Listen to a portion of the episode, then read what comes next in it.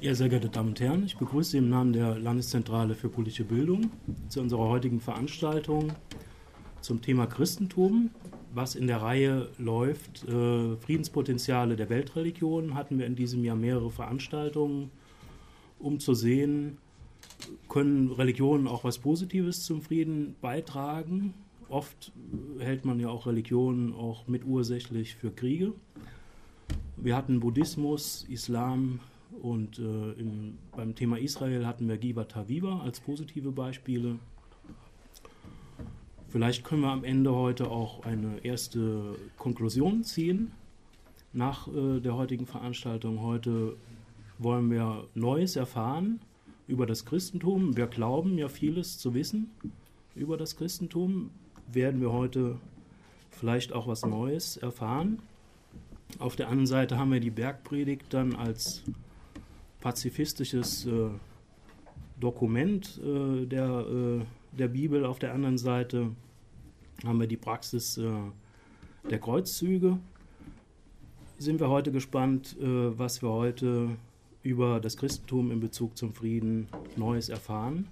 Und vielleicht auch die Frage, ist der Christ ein, ein friedliebenderer Mensch als andere? Oder hängt das auch ist das Teil später auch der Person, wenn er gläubig ist, dann ist er friedliebender, nicht nur die Religion. Also wie sieht die Praxis aus? Vielleicht können wir da auch an Beispielen, vielleicht positiven Beispielen, verschiedenen Beispielen Näheres hören.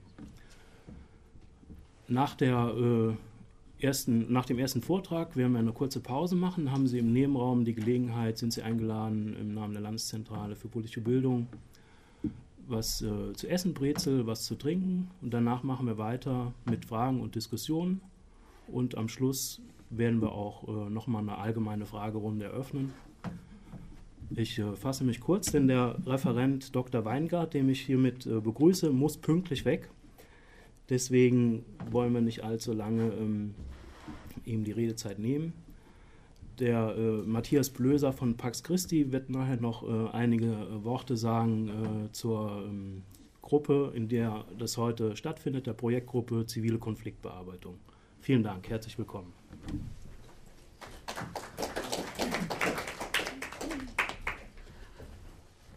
Wir hatten vereinbart, dass zur Projektgruppe ich was sage. Aber auch ich halte mich ganz kurz. Die Projektgruppe Zivile Konfliktbearbeitung Rhein-Main macht vier Veranstaltungen pro Jahr, in denen sie eben überlegt, wie man Konflikte äh, gewaltfrei lösen kann, äh, zivil äh, bearbeiten kann. Näheres dann auch auf unserer Homepage, die auch hier angegeben ist. Gewalt löst keine Konflikte. Zur Projektgruppe gehören Pax Christi und zwar die Diözesanverbände Limburg und Mainz das Zentrum Ökumene der Evangelischen Kirche in Hessen und Nassau und auch von Kurhessen-Waldeck, das Bildungswerk der Deutschen Friedensgesellschaft, Vereinigte Kriegsdienstgegner und Gegnerinnen Hessen, das äh, Referat Weltmission, Gerechtigkeit im, und Frieden im Bistum Mainz und auch die Landeszentrale für politische Bildung Rheinland-Pfalz, die auch äh, heute wieder unser Gastgeber hier ist. Äh, auch nächstes Jahr wird es wieder Veranstaltungen geben. Äh, die nächste am 4. März. Das Thema verrate ich noch nicht. Das müssen wir nämlich noch festlegen. Ähm, aber möglicherweise, also wie gesagt, wir, wir, haben auch Einzelveranstaltungen, äh, manchmal aber eben auch Reihen wie jetzt zum Thema Friedenspotenziale der Religionen. Die Gruppen, die bei uns mitmachen, machen auch andere Veranstaltungen außer der hier. Wir haben eine kleine Veranstaltungsübersicht zusammengestellt. Natürlich nur eine kleine Auswahl dessen, was die angeschlossenen Gruppen machen. Von der Landeszentrale ist zum Beispiel keine einzige Veranstaltung dabei, weil äh, die hat ja schon ihr Veranstaltungsheft, das dann da hinten mit, mit anderen Informationen auch ausliegt. Wie gesagt, wir haben das mal kopiert in einer Übersicht auf diesem Blatt, das äh, da hinten ausliegt. Einzel, eine, einige Veranstaltungen sind auch mit eigenen Flugpattern angekündigt. Und wir haben dort hinten Informationen ausliegen, dort hinten rechts von mir aus gesehen, von der Landeszentrale, äh, dort hinten links äh, vom Bildungswerk der DFGVK Hessen und von Pax Christi. Danke. Okay, ja, danke Gernot Lennart. Ähm, ja, ähm, ich bin wie gesagt Matthias Blöser, Friedensarbeiter von Pax Christi im Bistum Limburg. Ich werde ähm, den Nachmittag moderieren und ja, begrüße auch unseren Referenten Dr. Markus Weingart nochmal ganz herzlich. Ich freue mich sehr, äh, dass wir ihn gewinnen konnten, weil er einer der Menschen ist, die jetzt seit 10, 15 Jahren in der Friedens- und Konfliktforschung ähm, das äh, Thema Friedenspotenzial der Religion stark machen. Ähm, ich habe auch wahrgenommen, so in den vier Veranstaltungen, die wir jetzt hatten, auch heute ist die Veranstaltung relativ gut besucht, dass äh, angesichts der öffentlichen Diskussion, die eher eben die Gewaltpotenziale, die es eben auch gibt in den Religionen, auch im Christentum gibt, so wie wir es auch angekündigt haben in, in unserem Flyer, ähm, aber eben eher das betont und die Friedenspotenziale nicht oder unzureichend aus unserer Ansicht ähm, beleuchtet. Und ähm, Markus Weingart wird ähm, eine Stunde ungefähr einen Vortrag halten, wo er versucht, so ein bisschen die Brücke zu bauen. Ähm, das hat er auch in, in, mehreren Veröffentlichungen getan. 2010 mit äh, der sehr umfangreichen Studie Religion macht Frieden, wo er 40 Fallbeispiele sich angeschaut hat, ähm, aus verschiedenen Religionen, schwerpunktmäßig aus dem Christentum, aber auch Buddhismus, Islam, ähm, um da eben genauer zu schauen, äh, was gibt es denn da für Friedenspotenziale, was für Akteure und eben diese Sicht eher stark zu machen. Und er hat dann auch eben von den Rückmeldungen nach dem Buch ähm, das Ganze noch weiter verfolgt. Und äh, 2014 was Frieden schafft, noch ein anderes Buch veröffentlicht, religiöse Friedensarbeit, wo es dann noch viel konkreter nochmal um die, um die konkrete Umsetzung geht und auch die Frage versucht zu beantworten, was hat das denn mit uns hier vor Ort in Deutschland zu tun, was können wir daraus lernen, auch für unser Leben, für unsere Friedensarbeit, für, für unsere Aktivitäten. Ähm, und diese Brücke versucht er da zu spannen in seinem Vortrag, da bin ich sehr gespannt darauf und ähm, genau, möchte ihm auch nicht äh, länger das Wort vorenthalten. Wie gesagt, er muss um 18.15 Uhr pünktlich weg. Ähm, wir werden nach der Stunde Vortrag eine kurze Pause machen, zehn Minuten, ähm, um, um dann direkt in die Diskussion einzusteigen. Und ähm, ich würde einfach gucken, je nachdem, wie diskussionsfreudig wir sind, wir können um Viertel nach sechs enden. Wir können aber auch gerne, wenn äh, Sie da noch fit und äh willig sind, quasi weiter zu, diskutieren, äh, weiter zu diskutieren, auch noch das Fazit äh, quasi der vier Veranstaltungen so ein bisschen ziehen, auch wenn unser Referent dann ähm, gehen muss. Das würde ich also einfach dem Publikum, uns allen überlassen, wie wir dann ähm, um Viertel nach sechs dann damit weiterverfahren. So, das wäre der Ablauf und ich übergebe das Wort jetzt an Herrn Weingart.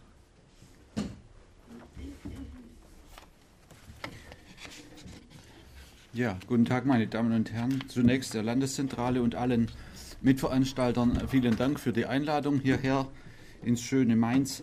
Leider werde ich keine Zeit haben, die schöne Stadt zu genießen, weil, wie erwähnt, ich sehr früh, Viertel nach sechs, wieder gehen muss, da ich noch einen Abendtermin heute habe.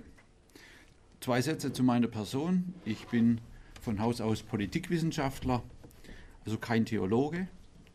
Ähm, nicht, weil ich was gegen Theologen hätte, aber äh, als Politikwissenschaftler ähm, habe ich wohl einen anderen Zugang zu der Thematik. Das nur so als äh, Vorbemerkung. Ich arbeite seit 15 Jahren bei der Stiftung Weltethos in Tübingen, bin dort Bereichsleiter Frieden, war zwischenzeitlich zusätzlich noch ähm, Referent für Friedens- und Konfliktforschung bei der Forschungsstätte der Evangelischen Studiengemeinschaft in Heidelberg. Nun aber zum Thema. Meine Damen und Herren, hören Sie mich gut? Ja?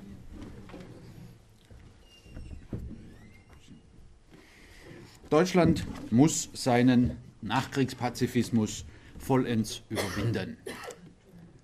So sprach oder vielmehr schrieb im vergangenen Jahr Wolfgang Ischinger, seines Zeichens Vorsitzender der sogenannten Münchner Sicherheitskonferenz. Deutschland muss seinen Nachkriegspazifismus vollends überwinden.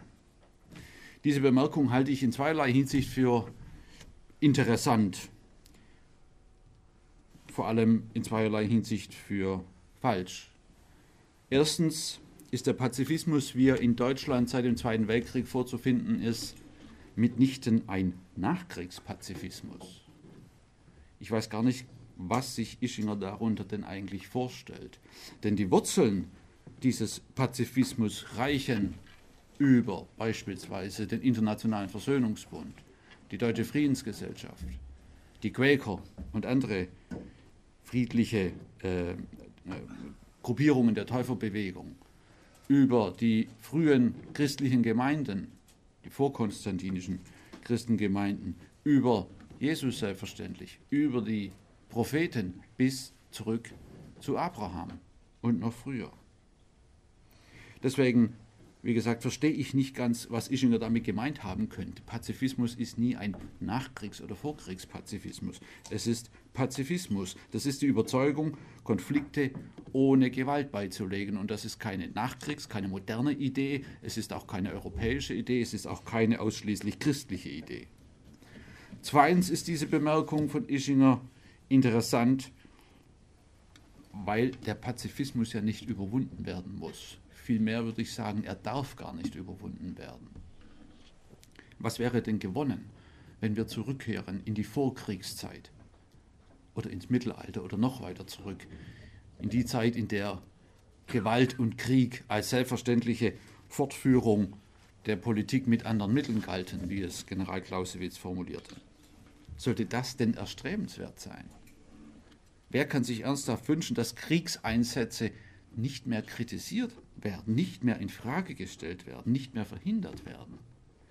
Dass Entscheidungen über Krieg und Frieden, über Leben und Tod zahlloser Menschen, dass diese Entscheidungen ausschließlich wenigen Regierenden oder etwas mehr Parlamentariern überlassen werden, ohne kritischen Widerspruch, ohne Widerstand, der doch niemals allein der parlamentarischen Opposition überlassen werden darf.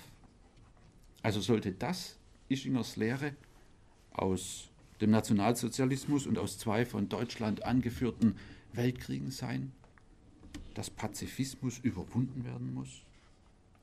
Vielmehr meine ich, das Denken in militärischer Stärke und Drohung, das müsste überwunden werden.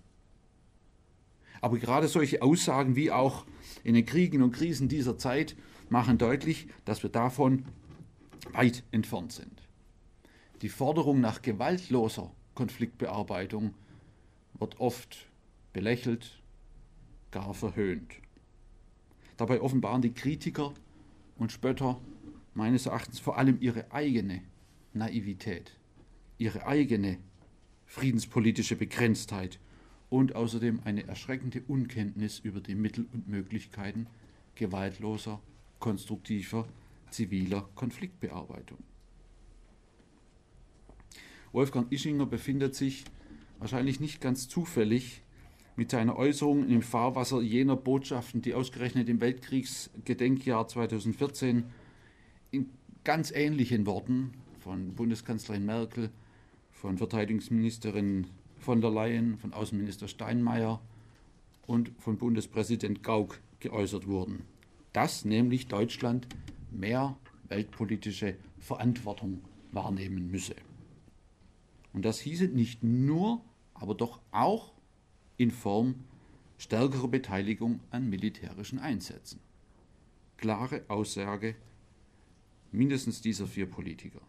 Mehr weltpolitische Verantwortung auch in Form stärkerer Beteiligung der Bundeswehr an Auslandseinsätzen.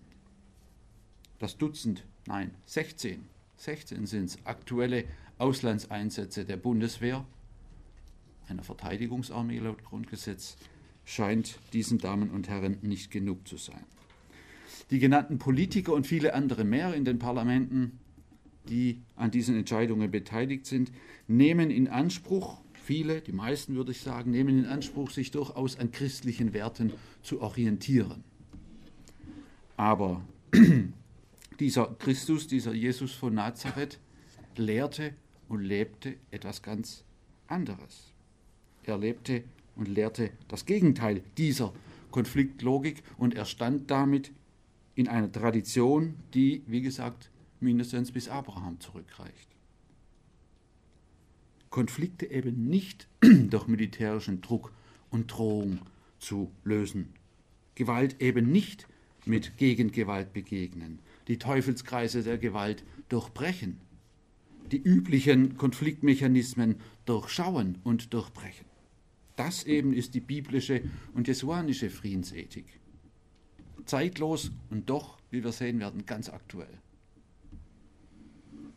Für manche Ärgernis, anstößig, aber wie ich meine, immer auch anregend, heute noch und auch ermutigend.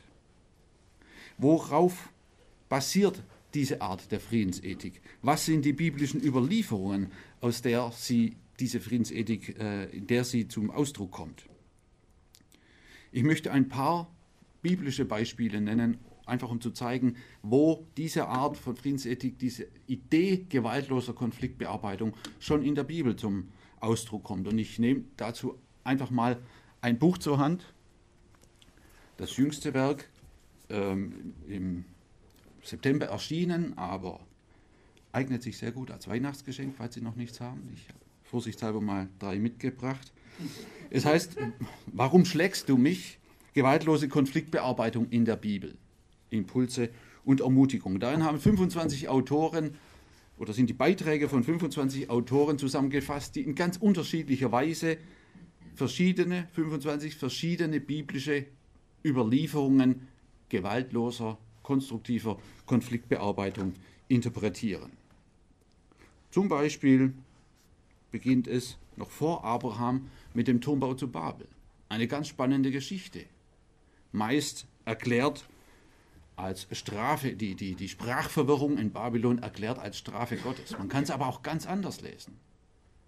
Der Turm zu Babel, der ganz, ganz hoch sein sollte, war, so interpretiert das ein Autor, eine Art Symbol für, einen, für ein Machtzentrum, aber auch für einen Überwachungsapparat. Ganz hoch sollte er sein, um das ganze Reich zu übersehen und zu kontrollieren. Und wie reagiert Gott? Durch Sprachverwirrung. Und das ist keine Strafe, sondern ist ein Plädoyer für die Vielfalt der Sprache. Keine Vereinheitlichung, wie es von den äh, Erbauern oder äh, Mächtigen dieser Zeit gewünscht, gewollt war, sondern die Vielfalt der Sprache. Und Sprache ist immer Ausdruck von Kultur. Also Vielfalt von Kultur, nicht Vereinheitlichung und keine Kontrolle. Abraham und Lot, die Geschichte ist wahrscheinlich vielen bekannt. Als es zu Konflikten kommt, um Ressourcen für die Herden, um Wasser und Weideland, trennen sie sich im Frieden. Abraham und sein nette Neffe Lot. Sie trennen sich, um den Frieden zu erhalten und um friedliche Begegnungen in der Zukunft möglich zu machen. Oder die Geschichte von Jakob und Esau, sehr bekannt. Versöhnung, Verbrüderung, Vergebung. Wobei ein bisschen untergeht, untergeht häufig, dass die Vergebung durch Esau erfolgte. Er war ja der Betrogene. Und Jakob hatte furchtbare Angst, hat viele, viele Geschenke und dann seine Frauen und Kinder vorausgeschickt, bis er sich selbst endlich ähm, zu Esau traute, der ihm dann sagte, was, behalt deine ganzen Geschenke, will ich nicht, brauche ich nicht, ich freue mich, dass ich dich wieder sehe. Oder vorausgehend noch die Geschichte von Jakob und Laban. Jakob, diesmal von Laban betrogen, ähm, macht sich irgendwann bei Nacht und Nebel davon mit Frauen und Kindern und Gesinde und seinen großen Schafherden, was Laban, seinen Schwiegervater, nicht erfreut, der ihm nachzieht. Es droht eine gewalttätige Auseinandersetzung, aber sie verständigen sich im Gespräch, sie erklären ihre Positionen und schließen schließlich eine Art Friedensvertrag. Josef und seine Brüder, ein bekanntes Beispiel. Josef, der eben nicht späte Rache übt, keine Vergeltung übt an denen, die ihn buchstäblich verraten und verkauft haben. David und Abigail, David und Goliath, die Geschichte ist bekannt, ist aber keine Friedensgeschichte. David und Abigail, wenige Seiten später in die Bibel, das ist eine interessante Geschichte. Diese kluge Frau, die David entgegengeht und ihn mit paar Geschenken, aber auch guten oder vor allem guten Argumenten davon abhält, blutige Rache an einem ganzen Clan zu üben. Aus verletzter Eitelkeit, nichts anderes. Und sie kann ihn überzeugen, das ist nicht gut, das ist nicht Gottes Wille, was du davor hast. Und er lässt davon ab. Oder eine leider unbekannte Geschichte vom Propheten Oded. Das Volk Israel führt einen Krieg gegen die Brüder vom Stamme Juda und andere Verbündete und erringt einen Triumphal, triumphalen Sieg. Laut Bibel 120.000 Mann erschlagen und dann natürlich reiche Beute gemacht. 200.000 Sklaven, Frauen und Kinder heimgeführt. Ich glaube, so viele Menschen haben damals im ganzen Nahen und Mittleren Osten nicht gelebt, aber die Zahlen machen deutlich, es war ein Triumph. Und mit entsprechenden Triumph- und Siegesgesängen kehren sie mit ihrer ganzen Beute zurück Und da geht ihnen der Prophet Odette entgegen und sagt, was fällt euch ein? Ihr habt mit einer Wut gemeuchelt und gemordet, die zum Himmel schreit. Und jetzt auch noch Beute machen und Sklaven machen. Das ist nicht Gottes Willen. Also lasst die Gefangenen frei, aber vorher kleidet sie, gebt ihnen zu essen, gebt ihnen medizinische Versorgung und dann setzt sie auf Esel, treibt sie nicht einfach, entlasst sie nicht einfach, setzt sie auf Esel und gebt ihnen Geleitschutz, bis sie zu Hause sind. Die Teufelskreise von Gewalt und, und Gegengewalt und Vergeltung durchbrechen. Es gibt eine, eine, in dem blauen Buch, was Frieden schafft, habe ich eine sehr schöne Karikatur abgedruckt, die diesen Teufelskreis deutlich macht. Da liegt ein Steinzeitmensch röchelnd am Boden, neben ihm steht ein anderer Steinzeitmensch mit seiner Keule und sagt, das war die Strafe dafür, dass ihr uns unsere Rache für eure Vergeltung heimgezahlt habt. Worauf der am Boden sagt, das wirst du büßen. Das sind die Kreisläufe. Gewalt gegen Gewalt, Vergeltung, Rache, Heimzahlen, das wirst du büßen. Das wird in vielen Beispielen eben durchbrochen. Ebenso natürlich im Neuen Testament die Beispiele.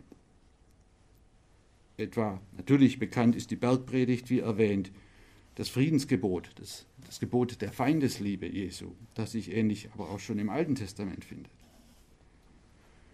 Das Gleichnis von der bittenden Witwe oder Jesu Umgang mit der Ehebrecherin Sie kennen die Geschichte. Eine Ehebrecherin wird vor Jesus gebracht und gefragt, was sollen wir jetzt tun? Das Gesetz schreibt vor, dass wir sie steinigen, umbringen. Und was sagt Jesus? Gut, wer von euch ohne Schuld ist, der werfe den ersten Stein. Und ich behaupte mal, aber das ist meine ganz persönliche Interpretation, dass Jesus nicht so ganz allgemein nur von Schuld sprach. Es ging um eine sexuelle Verfehlung, um Untreue, um Ehebruch. Und er spricht die Männer, es waren ja nur Männer, die die Frau zu ihm gebracht haben, er spricht sie an. Wer von euch ist ohne Schuld? Der kann jetzt den ersten Stein werfen. Und einer nach dem anderen ging davon. Diesen Kreislauf, diese traditionellen Konfliktmechanismen durchbrechen. So gibt es etliche Beispiele, die ich jetzt auch aus Zeitgründen nicht alle referieren will. Das ist ja nur eine kleine Auswahl. Aber das sozusagen ist die Basis dessen, was die jesuanische, die biblische Friedensethik ausmacht. Aber was ist aus dieser Friedensethik geworden im Lauf der Geschichte? In der Geschichte des Christentums und das heißt in der Geschichte des, der Kirchen. Nun, wir wissen, was daraus geworden ist. Beginnend mit der konstantinischen Wende, 313 nach Christus, dann vor allem 380, als das Christentum zur Staatsreligion erhoben wurde. Das war eigentlich die Ursünde, der große Sündenfall der Kirche, denn damit machte sie sich nicht nur zum Komplizen der Macht und der Mächtigen, sondern auch zum Komplizen der Gewalt in den folgenden Jahrhunderten. Zum Komplizen der Gewalt und selbst zum Akteur der Gewalt und der Machtpolitik. Kaiser Karl der Große hat einmal, das ist nur ein Beispiel, 4500 Sachsen waren es, glaube ich, umbringen lassen, enthaupten lassen auf einen Schlag, weil sie nicht zum Christentum konvertieren wollten. Kaiser Otto etwas später genau dasselbe in Grün. Dann die Kreuzzüge, der erste, 1096. Deus levult, Gott will es. Und während der Kreuzzüge wurden nicht nur Tausende Juden in Europa, dann Muslime vor allem im Heiligen Land, sondern auch zigtausende Christen umgebracht. Vor allem in der heutigen Türkei. Nicht katholische Christen, das waren Ungläubige in den Augen der Kreuzfahrer, der Kreuzritter. Die wurden umgebracht. Dann freilich im Mittelalter die Hexenverfolgung, die Inquisition, die Judenverfolgung. Der Dreißigjährige Krieg, Katholiken gegen Protestanten, wo war da die Friedensethik? Die Zwangschristianisierung Lateinamerikas, natürlich auch mit Gewalt. Die Kolonialisierung, auch da häufig die Kirchen im Bündnis mit der weltlichen Macht. Eine Zwangschristianisierung, vor allem auch in Afrika. 20. Jahrhundert. Gott mit uns auf den Koppelschlössern deutscher Soldaten und auf den Fahnen Gott mit uns. Und wenn Gott mit uns ist, kann er natürlich nicht auch mit den anderen sein. Geht ja nicht. Also muss mit den anderen folgerichtig der Teufel sein, das Böse. Und das muss man natürlich bekämpfen. Aber das stand nicht nur auf den Koppelschlössern. In Kirchenbüchern sind, ist zu finden, dass den Gefallenen im Felde, Zitat, ewige Seligkeit für sie und alle ihre Lieben versprochen wurde. Die Gefallenen für Führer, Volk und Vaterland wurden zu Märtyrern erhoben. Ewige Seligkeit, Sündenvergebung inbegriffen. Nicht viel anders als die, das berühmte Paradies mit den 72 Jungfrauen im Islam. Der Nordirland-Konflikt, Protestanten gegen Katholiken. 21. Jahrhundert. George W. Bushs Kreuzzug gegen die Achse des Bösen. Eine bewusst christliche Rhetorik verwendet, um einen Krieg zu rechtfertigen, um Gewalt zu rechtfertigen.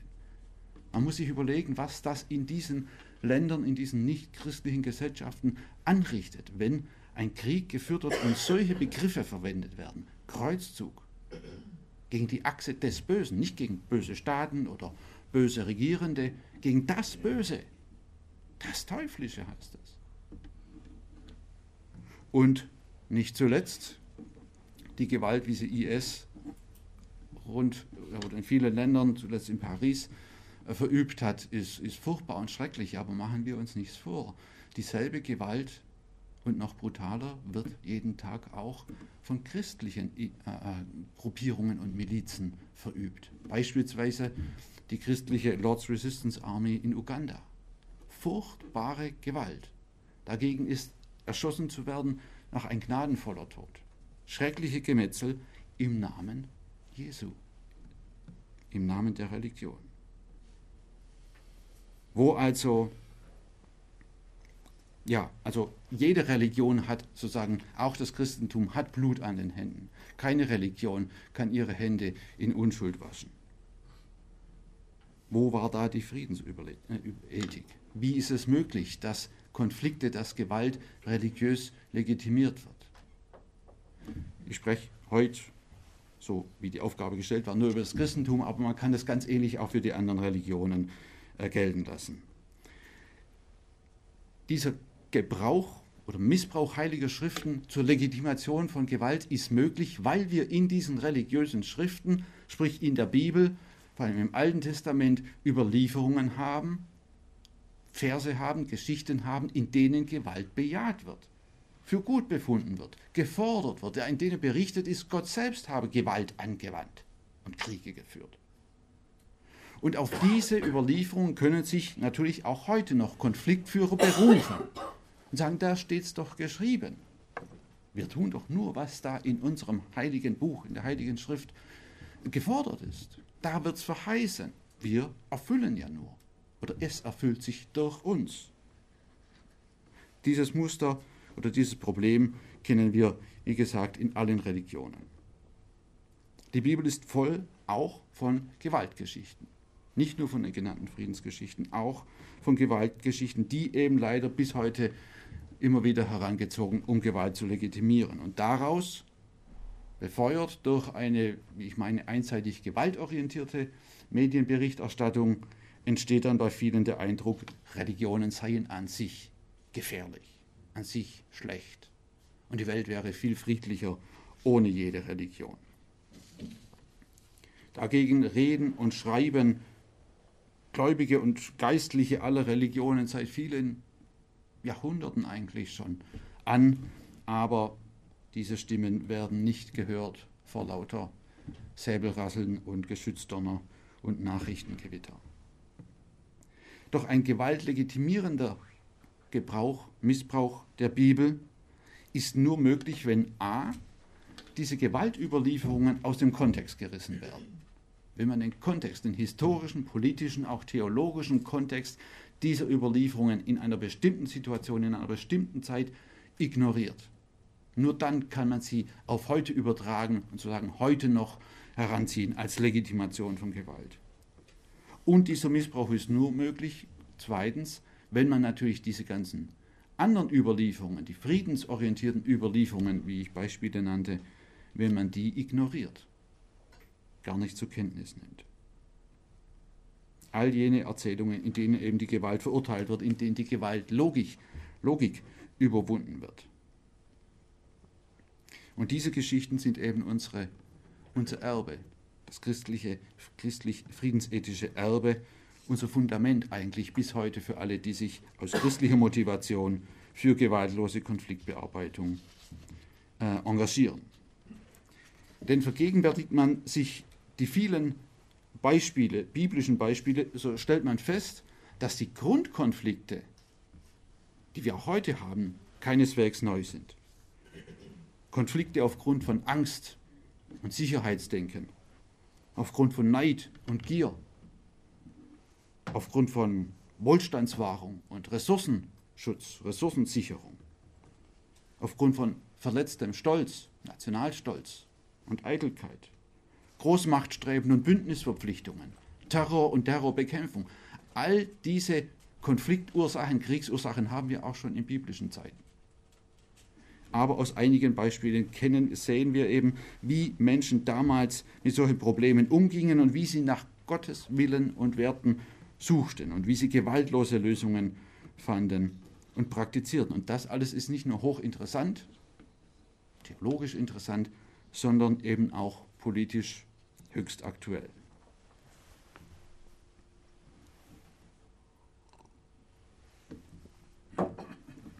Aber ist es das wirklich? Ist es so aktuell? Die, wie sieht die praktizierte christliche Friedensethik denn heute aus? Wo sind die Beispiele? Man hört so wenig, so wenig Gutes. Gibt es diese guten Beispiele vielleicht überhaupt nicht? Doch es gibt sie, sonst wäre ich heute Abend auch nicht hier. Wie erwähnt, habe ich in dem früheren Werk Religion macht Frieden 40 Beispiele, und das ist keine abgeschlossene Liste, überhaupt nicht. 40 ähm, Beispiele religiöser Friedensakteure aus allen möglichen Religionen zusammengestellt. Heute will ich ein paar Beispiele christlicher Friedensakteure erwähnen, und zwar auf internationaler Ebene ebenso wie in Deutschland. Ein erstes Beispiel ist vielleicht manchem ähm, bekannt. Das war der Bürgerkrieg in Mosambik. 1900 in den 80er Jahren tobte dort ein grausamer Bürgerkrieg in Mosambik in Afrika. Das Ergebnis nach rund 13 Jahren Bürgerkrieg war eine Million Tote und 6 Millionen Flüchtlinge bei etwa 12 Millionen Gesamtbevölkerung. Wobei Flüchtlinge heißt auch Hunderttausende verletzte, verstümmelte, vergewaltigte, traumatisierte Menschen. Das Ergebnis war außerdem ein völlig zerstörtes Land und ein militärisches Patt zwischen der Regierungsseite, Frelimo genannt, und ihrer Armee und den Rebellen der Renamo.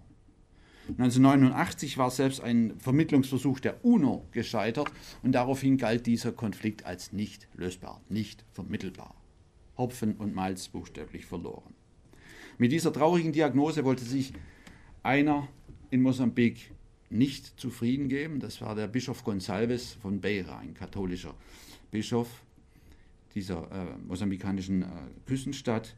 Und er unternahm einen spektakulären Schritt, und zwar suchte er die Rebellenführung in deren Hauptquartier auf. Niemand wusste, wo das ist. Auf, über mehrere Tage und verschiedenste Transportmittel vom Pferd bis zum Flugzeug wurde er dort irgendwo im afrikanischen Busch hingebracht. Aber ihm war es wichtig, die Rebellenführung kennenzulernen, von ihnen selbst zu hören, wer sie sind und was sie eigentlich wollen, sich nicht auf die staatlich gesteuerte Medien zu verlassen. Und dieser Schritt hat ihm großes Ansehen und auch Vertrauen eingebracht. Es gab dann ähm, weitere Vorgespräche, aber Bischof Gonsalves merkte, alleine bin ich überfordert, ich kann das nicht alleine und er suchte Unterstützung und ich fand er dann bei der katholischen Laienbewegung Sant'Egidio. Sant'Egidio, wie gesagt, eine katholische Laiengemeinschaft, gegründet in Ende der 60er Jahre in Rom, dort auch heute noch ihr Sitz, mit dem Anliegen, Hilfe für die Ärmsten der Armen zu leisten. Die Ausgestoßenen, die Obdachlosen, die Hungernden, die Arbeitslosen. Diese Arbeit führte Sant'Egidio rasch über Rom hinaus und bald schon in alle Welt. Und so waren Mitarbeiter von Sant'Egidio seit etwa Mitte der 80er Jahre auch in Mosambik tätig und leisteten dort humanitäre Hilfe für die Opfer des Krieges, und zwar auf beiden Seiten des Konflikts. Was ganz wichtig war, weil dadurch waren sie auf beiden Seiten bekannt und anerkannt und zugleich kannten sie den Konflikt aus den beiden verschiedenen Perspektiven. Wiederum gab es dann einige Vorgespräche und schließlich erklärten sich die Konfliktparteien tatsächlich zu neuen Friedensverhandlungen bereit, unter der Bedingung, dass Bischof Gonsalves und die zwei Leute von Sant'Egidio die Federführung übernehmen. Das ist natürlich bei der UNO, bei den Großmächten, bei den Nachbarstaaten und so weiter auf große Skepsis, ja fast schon Bestürzung gestoßen. Wie soll denn ein Priester, ne, ein, ein Bischof Gonsalves, der andere war ein Priester und der dritte war ein Kirchenhistoriker, wie sollen die einen Konflikt lösen, an dem sich gerade eben noch die Profis von der UNO die Zähne ausgebissen haben? Ist doch lächerlich. Und zweitens, wie wollen die einen Konflikt lösen ohne jegliche Druckmittel? Man muss doch Druckmittel haben. Ökonomisch, politisch, militärisch. Irgendwie muss man die Konfliktparteien doch zu Zugeständnissen zwingen können. Anders funktioniert das nicht. Das war die Überzeugung. Die Realität war, dass nach zwei Jahren ein umfassender Friedensvertrag unterzeichnet wurde, der den Bürgerkrieg in Mosambik stabil beigelegt hat. Unter Federführung des Bischofs und der zwei Leute von Sant'Egidio. Anderes Beispiel. Auf den Philippinen waren es ebenfalls Kirchenleute, die maßgeblich entscheidend zum Sturz des äh, Diktators Ferdinand Marcos Mitte der 80er Jahre beitrugen. Ganz wichtig waren vor allem Ordensleute, Mönche und Nonnen in den Klöstern und die Priester in den Basisgemeinden, dort wo die Theologie der Befreiung eine große Rolle spielte. Das waren sozusagen die, die Motoren, die Initiatoren des Widerstandes, des gewaltlosen Widerstandes. Und die erste Aufgabe war, säkulare Widerstandsbewegungen von einem gewaltlosen Weg zu überzeugen, wo die Waffen schon bereitstanden, wo der Bürgerkrieg schon in der Luft lag. Die zweite Aufgabe war, gewaltlosen Widerstand zu lernen. Das kann man lernen, das muss man auch lernen. Nicht jedem ist das in die Wiege gelegt. Und sie ließen sich schulen, beispielsweise von Hildegard Gossmeier und ihrem Mann Jean Goss vom Internationalen Versöhnungsbund.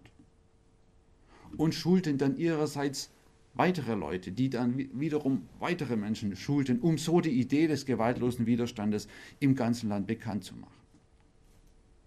Kirchenleute als Organisatoren, als Koordinatoren des Widerstandes. Ganz wichtig waren kirchliche Medien, etwa der katholische Rundfunksender Radio Veritas. Je länger der Konflikt ging, desto wichtiger, weil der die einzige landesweit empfangbare und nicht staatlich kontrollierte und manipulierte Informationsquelle war. Schließlich kam es dann zu einer Mega-Demonstration. Zwei bis drei Millionen Filipinos stellten sich der anrückenden Armee entgegen. Eine hochexplosive Situation, die über mehrere Tage anhielt. Und in vorderster Reihe standen die Ordensleute und die Priester mit ihren Rosenkränzen, weshalb diese Bewegung auch Rosenkranzrevolution genannt wird. Und nach drei Tagen etwa dieses, dieser Gegenüberstellung, als die Demonstranten nicht von der Stelle wichen, dann erkannte nicht etwa der Diktator selbst, sondern die USA als seine Schutzmacht, dass der Diktator Marcos nicht mehr zu halten wäre, dass sie dieser gewaltlosen Macht nichts entgegenzusetzen hätten. Und brachten Marcos außer Landes. Anderes Beispiel, in Argentin, zwischen Argentinien und Chile wäre es Ende der 70er Jahre beinahe zu einem veritablen Krieg gekommen, und zwar unkalkulierbaren Ausmaßes. Streitpunkt war der Grenzverlauf zwischen den beiden Staaten, aber nicht etwa entlang der tausende Kilometer langen Grenze in den Anden. Da war man sich von Beginn an, also seit der Staatsgründung 1800 irgendwas einig geworden. Streitpunkt war der Grenzverlauf im Beagle-Kanal, im äußersten Süden des Kontinents, einer Meeresverbindung zwischen Atlantik und Pazifik. Da war man sich nicht einig, soll die Grenze am Nordufer oder am Südufer verlaufen oder in der Mitte des Kanals. Aber wenn in der Mitte, dann bei Ebbe oder bei Flut. Und je nach Grenzverlauf gehörten drei winzige, unbewohnte Inseln im Kanal entweder zu Chile, das es für sich reklamierte, oder eben zu Argentinien, die es gern haben wollte. Und dieser Konflikt schwelte über 100 Jahre lang. Mal flammte er auf, dann war er wieder eingedämmt, aber 1978 in diesen Tagen, kurz vor Weihnachten, stand tatsächlich eine militärische Eskalation zu befürchten. Und auch da waren etliche Vermittlungsversuche der verschiedensten Akteure, einschließlich der UNO, der englischen Krone, der spanischen Krone, der Nachbarstaaten und, und, und, waren gescheitert. Da alarmierte der damalige US-Botschafter in Buenos Aires seine letzte Hoffnung und das war der Papst. Er dachte, wenn jetzt noch einer was ausrichten kann, dann ist es Papst Johannes Paul II. damals erst wenige Monate im Amt. Warum? Weil der die Autorität für über 90 Prozent der Bevölkerung in Chile und Argentinien war. Ihr heiliger Vater. Nicht nur eine theologisch-moralische Autorität, sondern eben als ihr Vater, der sehr gut mit ihnen meint, auch eine politische Autorität. Papst Johannes Paul II. konnte sich nicht vorstellen, dass kurz vor Weihnachten eine katholische Regierung einen Krieg gegen eine andere katholische Regierung, ein anderes katholisches Land vom Zaun brechen würde, aber er schickte dennoch einen Sondergesandten, Kardinal Samoret, und das war buchstäblich in letzter Minute, was sich erst später herausstellte, die Invasion war schon angeordnet worden. Und Kardinal Samoret gelang es tatsächlich zunächst mal den akuten Kriegsausbruch zu verhindern, dann einen Truppenrückzug zu vereinbaren und dann in richtige Friedensverhandlungen einzusteigen. Er hatte auch relativ schnell eine gute Lösung des Problems gefunden, aber kurz vor, vor, Unterzeichnung machte die argentinische Seite dann einen Rückzieher. Die dortige Militärjunta, Chile war ja auch Militärjunta, aber die argentinische wollte einen Krieg. Den hat sie dann auch geführt, aber nicht gegen Chile, sondern um die Falklandinseln, also gegen Großbritannien, hat ihn auch grandios verloren und war dadurch innenpolitisch so unter Druck geraten, dass sich die Militärjunta zurückzog. Es kam zu demokratischen Neuwahlen. Raul Alfonsin wurde neuer Staatspräsident und er zog den Vorschlag von Kardinal Samoret aus der Schublade und auf dieser Basis weitgehend unverändert wurde nach wenigen Wochen ein Friedens- und Freundschaftsvertrag, wie er sich nannte, mit Chile unter zeichnet. Auch das christlich motivierte Friedensarbeit. In etlichen anderen lateinamerikanischen Ländern haben wir ganz andere Beispiele religiöser, kirchlicher äh, Akteure. Einzelne Bischöfe, wie etwa Oscar Romero, Helder Camara, Emil Stehle in Bolivien, sind da zu nennen. Aber auch andere Kirchen waren aktiv, etwa der Lutherische Weltbund, vor allem in Mittelamerika oder die norwegische Kirche, auch die deutschen Kirchen waren engagiert in ganz unterschiedlicher Weise. Häufig durch äh, Finanzierung von Verhandlungen. Sowas kostet auch Geld. Die Leute müssen irgendwo hinreisen, hinfliegen, brauchen sichere Unterkünfte, brauchen Schutz, brauchen ähm, neutrale Verhandlungsorte und so weiter also eine gewisse Infrastruktur. Hier konnten oder waren andere christliche Akteure und Gruppierungen ebenfalls sehr hilfreich aktiv. Zu nennen ist auch die historische Friedenskirche der Quäker, die wiederum ein ganz besonderes sozusagen Spezifikum sich erworben haben. Und die zeichnen sich nämlich durch höchste Diskretion aus. Vertreter der Quäker sind seit Jahrzehnten in unterschiedlichen Konflikten aktiv das weiß man, aber man weiß kaum etwas, sehr wenig nur, in welchen Konflikten sie denn vermittelt haben, weil sie ganz bewusst hinter den Konflikten agieren, abseits der Öffentlichkeit und der Medienaufmerksamkeit. Und das ist eben ihr Markenzeichen, dass sich Konfliktparteien, Konfliktführer absolut darauf verlassen können, wenn sie eine Vermittlung der Quaker in Anspruch nehmen, dann wissen sie, was dort geäußert wird, was dort besprochen wird, wird nicht morgen und auch nicht übermorgen und auch nicht in 30 Jahren an die Öffentlichkeit gelangen. Wenn Sie es nicht selber wollen, von den Quakern wird nichts nach außen dringen. Diesen Ruf haben sie sich einfach in vielen Jahren, Jahrzehnten erworben und das eröffnet natürlich große Möglichkeiten. wenn die Konfliktführer, Konfliktparteien wissen, da haben wir einen geschützten Raum, dann können sie Gedanken äußern, Vorschläge äußern, vielleicht Kompromisse, Kompromissideen äußern, die niemals öffentlich werden dürften. Würde das öffentlich werden, nur ansatzweise, würde es ihnen am nächsten Tag von der Presse oder von politischen Gegnern oder auch politischen Freunden um die Ohren gehauen und der Friedensprozess wäre beendet. Das eben ist das besondere Merkmal der Quäker. Ganz anderes Beispiel, vielleicht haben Sie die Rede von Navi Kermani zur Verleihung des Friedenspreises des deutschen Buchhandels gelesen oder gehört. Wenn nicht, tun Sie es, es lohnt sich. Er schildert darin das Beispiel des Klosters Marmusa in Syrien.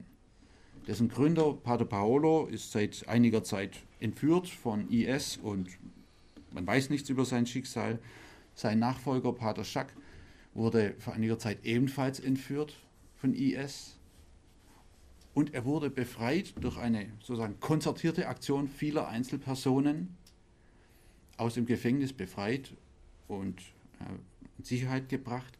Und das waren alles Muslime, die ihn gerettet haben, weil dieses Kloster, dieser Pater war in dieser oder ist in dieser Kriegsregion nicht nur ein Friedensanker, sondern auch wirklich ein Hort, ein Musterbeispiel interreligiösen Dialogs und Zusammenlebens. Und die Muslime waren es, die das erkannt haben und gesagt haben, diesen christlichen Pater, den brauchen wir, der ist wichtig. Lesen Sie die Rede, sie ist meines Erachtens sehr berührend. Aber wie sieht es in Deutschland aus? Wir haben hier keinen Krieg, wir haben hier auch keine Diktatur. Und doch haben wir in der Geschichte und ganz aktuell durchaus Beispiele, wie die Kirchen eine wichtige, konstruktive Rolle in gewaltloser Konfliktbearbeitung gespielt haben. Die deutsch-französische Aussöhnung nach dem Zweiten Weltkrieg wurde maßgeblich vorangetrieben von den Kirchen beiderseits des Rheins. Die ersten Kontakte zwischen Adenauer und dem französischen Außenminister Schumann wurden vermittelt vom protestantischen Pastor Frank Buchmann, dem Leiter der Oxford-Bewegung, die ihren äh, Sitz in der Schweiz hatte und noch hat. Heute, heute heißen sie Initiativen von Co. Er hatte Kontakte nach Deutschland und nach Frankreich und er war es, die die ersten Begegnungen der beiden einfädelte. Was die beiden in ihren Memoiren übrigens auch ausführlich gewürdigt haben. Aber äh, Pastor Frank Buchmann ist an sich als ein Initiator der deutsch-französischen Aussöhnung doch weitgehend unbekannt heutzutage. Dann natürlich die Rolle der vor allem evangelischen Kirche in der DDR im Zuge der sogenannten friedlichen Wende. Kirche als erstmal Plattform für allerlei oppositionelle Menschen und Gruppen, die unter dem Dach der Kirche, buchstäblich unter dem Dach in den Kirchen zusammenkommen konnten und Programme entwickeln und diskutieren und wieder verwerfen und neu entwickeln konnten. Eine Plattform, ein Dach, zu dem es damals in der DDR faktisch keine Alternative gab als die Kirchen. Kirchenvertreter, Kirchenleute dann aber auch als Motoren der Opposition, des Widerstandes. Kirchenleute als Vermittler, je länger der Konflikt ging, gerade im Herbst 89, als Vermittler zwischen Staatsgewalt und Volk und Demonstranten. Kirchenleute dann aber auch als Mitgestalter des Wandels nach dem Fall der Mauer an den vielen runden Tischen auf allen politischen Ebenen. Auch das Friedensbeiträge. Heutzutage ist natürlich die große Herausforderung die Flüchtlingsarbeit. Und auch da leisten die Kirchen Großes. Und nicht nur die Kirchen, sondern viele, viele der engagierten Menschen tun dies auch, vielleicht vor allem, aus ihrer religiösen, ihrer christlichen Überzeugung heraus. Auch das sind christliche Friedensbeiträge. Mit großer Freude habe ich vernommen, dass meine württembergische evangelische Landeskirche jetzt zehn weitere Millionen für die nächsten zwei Jahre für die Flüchtlingsarbeit äh, beispielsweise zur Verfügung stellt. Das sind schon wirklich Signale. Das Kirchenasyl, auch eine Form von Friedensarbeit. Und ich habe mich sehr gefreut, dass in den letzten Monaten Kirchenverantwortliche, leitende Geistliche von evangelischer und katholischer Kirche doch sehr deutlich das Kirchenasyl gegenüber der Politik äh, verteidigt haben. diesen Angriffen, vor allem von Innenminister de Maizière, in aller Deutlichkeit widersprochen haben. Das wäre vor einigen Jahren so vielleicht noch nicht der Fall gewesen. Die Friedensbewegung überhaupt in Deutschland. Freilich ist sie nicht mehr so hunderttausendfach wie in den 80er Jahren. Und dennoch gehen Jahr für Jahr beispielsweise an den Ostermärschen ein paar tausend Menschen in der Republik auf die Straße, um für Frieden zu demonstrieren. Man kann manches bemängeln und bedauern, dass es nicht mehr ist wie in den 80er Jahren. Und ich tue das auch. Und manches ärgert mich auch, aber manchmal tut ein Blick von außen auch ganz gut. Und in vielen Gesprächen habe ich von Leuten aus Frankreich, Italien, England, auch Österreich äh, gehört, die beneiden uns um das, was es an Friedensbewegung in Deutschland gibt. Dass es da überhaupt sowas gibt. Bei ihnen gibt es vielfach fast nichts. Und die kirchlichen Gruppen, die Kirchen, christlichen Menschen oder Gruppierungen spielen darin von Anfang an eine wichtige Rolle. Es war interessant ähm, zu erleben, vielleicht waren Sie auf dem Evangelischen Kirchentag ich bin evangelisch, deswegen kann ich mehr von der evangelischen Kirche sprechen als von der katholischen Kirche. Der Evangelische Kirchentag in diesem Jahr äh, in Stuttgart. Das Thema Frieden, Friedensethik, konstruktive Konfliktbearbeitung wurde von der Kirchentagsleitung, die nicht die EKD-Leitung ist, das ist ein eigener Apparat, wurde von der Kirchentagsleitung beinahe bis zur Unkenntlichkeit zurückgefahren. Das Thema Frieden war kaum im Programm vertreten. Das ist jämmerlich. Das ist die eine Seite. Das andere war dann, dass sich 30, 40, 50 kirchliche oder kirchennahe Friedensinitiativen zusammengeschlossen haben und gesagt haben, wenn die das nicht machen, dann machen wir es selber. Und die haben das gemacht, das Zentrum Frieden, parallel zum Kirchentag. Und es war gut besucht. Und das zeigt eben das andere. In einer gewissen Kirchenhierarchie scheint das Thema Frieden nicht auf der Agenda oder nicht oben zu sein, aber es gibt auch eine lebendige kirchliche Friedensszene in Deutschland. Eine ganz andere Art sei noch erwähnt von Friedensarbeit oder Konfliktbearbeitung leistet beispielsweise die katholische Malteser Migrantenmedizin. Die bietet anonyme, wenn es gewollt ist, und kostenlose medizinische Versorgung an für Menschen ohne Krankenversicherung. Das sind überwiegend Menschen ohne Aufenthaltserlaubnis, aber zunehmend auch Deutsche, die aus verschiedensten Gründen keine Krankenversicherung haben. Bis vor ein paar Jahren war es gerade für sogenannte illegale Menschen in Deutschland mitunter lebensgefährlich zum Arzt zu gehen, denn wenn es zur Behandlung kam, wegen Blinddarm oder vereitertem Zahn oder Schwangerschaft, musste das ja jemand zahlen, also machte der Arzt oder das Krankenhaus Meldung ans Sozialamt. Das Sozialamt machte Meldung ans Ausländeramt und sobald der Blindarm raus war und die Wunde verheilt, wurde der Patient möglicherweise abgeschoben in seine Heimat, möglicherweise in das Elend oder in den sicheren Tod. Das hat sich, diese Gesetzeslage hat sich Gott sei Dank etwas verändert, was natürlich auch der Lobbyarbeit in diesem Fall der Malteser Migrantmedizin und andere Initiativen äh, zu verdanken ist. Was zeigen diese Beispiele? Und das ist ja nur eine kleine Auswahl an Beispielen auf internationaler wie auf nationaler Ebene. Sie machen deutlich, dass es dabei nicht um Einzelfälle handelt. Es sind keine Einzel- oder Sonderfälle, in denen christliche Akteure zum Frieden beitragen. Sondern wenn man mal Dutzende, Dutzende Beispiele hat, dann muss man schon feststellen, konstatieren, ob man nur religiös ist oder nicht. Es scheint in den Religionen heute jetzt im Christentum ein Friedenspotenzial zu geben. Man muss feststellen, christliche Akteure haben erstens eine Expertise, also Kompetenzen, Fähigkeiten in der gewaltlosen, konstruktiven Konfliktbearbeitung. Das haben sie gezeigt. Sie haben dabei viele Erfahrungen gesammelt. Ein wichtiger Schatz. Und drittens, sie haben Erfolge vorzuweisen. Nicht nur in Nachbarschaftsstreitigkeiten, das auch, sondern in, auf höchster politischer Ebene, in Kriegen und Bürgerkriegen. Expertise, Erfahrungen und Erfolge. Und es ist eigentlich umso erstaunlicher, diese Erfolge, dass diese Erfolge zustande kamen, obwohl das Thema Frieden, wie ich schon andeutete, bei den Kirchen nicht oder jedenfalls nicht oben auf der politischen Agenda steht. Theologisch selbstverständlich.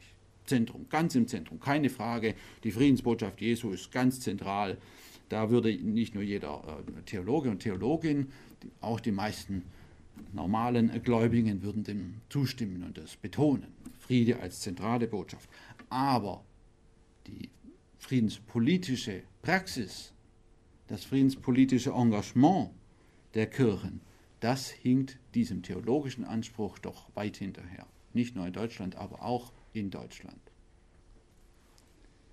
Ich habe mal in einer Schrift von vor drei Jahren, die ich mit anderen zusammen verfasst habe, ein Diskussionspapier zur Zukunft der kirchlichen Friedensarbeit, einen Vergleich aufgemacht, der manchen aufgestoßen ist, was mich überrascht hat, in gewisser Weise, weil er etwas verdeutlicht. Wir haben gesagt, man überlege sich, wie viel Geld wird in den Kirchen, ich spreche jetzt wieder vor allem von den evangelischen Kirchen, wird investiert in die Kirchenmusik. Wunderbare Sache. Ganz toll, Kirchenmusik. Keine Frage, muss man keinen Cent streichen. Aber es war irgendwann eine kirchenpolitische Entscheidung, dass man gesagt hat, die Kirchenmusik ist wichtig für die Kirche, ist wichtig für, die Gemeinde, für das Gemeindeleben. Kirchenchöre und Organisten und, und, und ist wichtig. Wir haben sogar in Tübingen eine Kirchenmusikhochschule. Da investieren wir richtig. Mehrere Millionen jedes Jahr allein in der Württembergischen Evangelischen Landeskirche. Das war eine politische Entscheidung. Diese politische Entscheidung bezüglich der Friedensarbeit steht noch aus. Ganz im Gegenteil. In meiner Landeskirche wurde vor wenigen Jahren die Stelle des Friedenspfarrers, es war eine Stelle für die gesamte Landeskirche, reduziert, halbiert auf eine halbe Stelle. Eine der mitgliederstärksten und reichsten Landeskirchen reduziert die Friedensbeauftragung auf 50 Prozent für die gesamte Landeskirche. Wir haben allein in Tübingen, wo ich wohne, ein, ein Vielfaches an hauptamtlichen Kirchenmusikstellen. Wie gesagt, ich will nicht da was streichen, um es den anderen zu geben, nur um deutlich zu machen, es sind politische Entscheidungen, ob das Thema Frieden wirklich wichtig genommen wird. Und zwar in der Praxis, in der konkreten Praxis wichtig und ernst genommen wird. Und das heißt auch, man muss was investieren. Man muss in Personen investieren, man muss eben auch Geld investieren, aber vor allem braucht man erstmal Mut. Die Kirchenführungen brauchen Mut. Sie brauchen den Mut, so etwas zu tun. Sie brauchen den Mut, auch sich mit der Politik möglicherweise anzulegen. Das ist meines Erachtens gerade in Fragen von Frieden und Konflikt nur selten anzutreffen. Also das Fazit, das Thema Frieden muss wieder auf die Tagesordnung. Die kirchliche äh, oder christliche Friedensakteure haben Expertise, haben Erfahrungen, haben Erfolge. Die könnten, es ist ein Friedenspotenzial da und das könnte noch viel stärker sein, viel stärker ausgeschöpft werden, wenn das Thema Frieden wieder wirklich auf die Tagesordnung käme, wenn wirklich darin investiert würde, Geld und Mut, wenn ernst gemacht würde. Dann, bin ich sicher, würde es in der Welt anders aussehen. Dankeschön.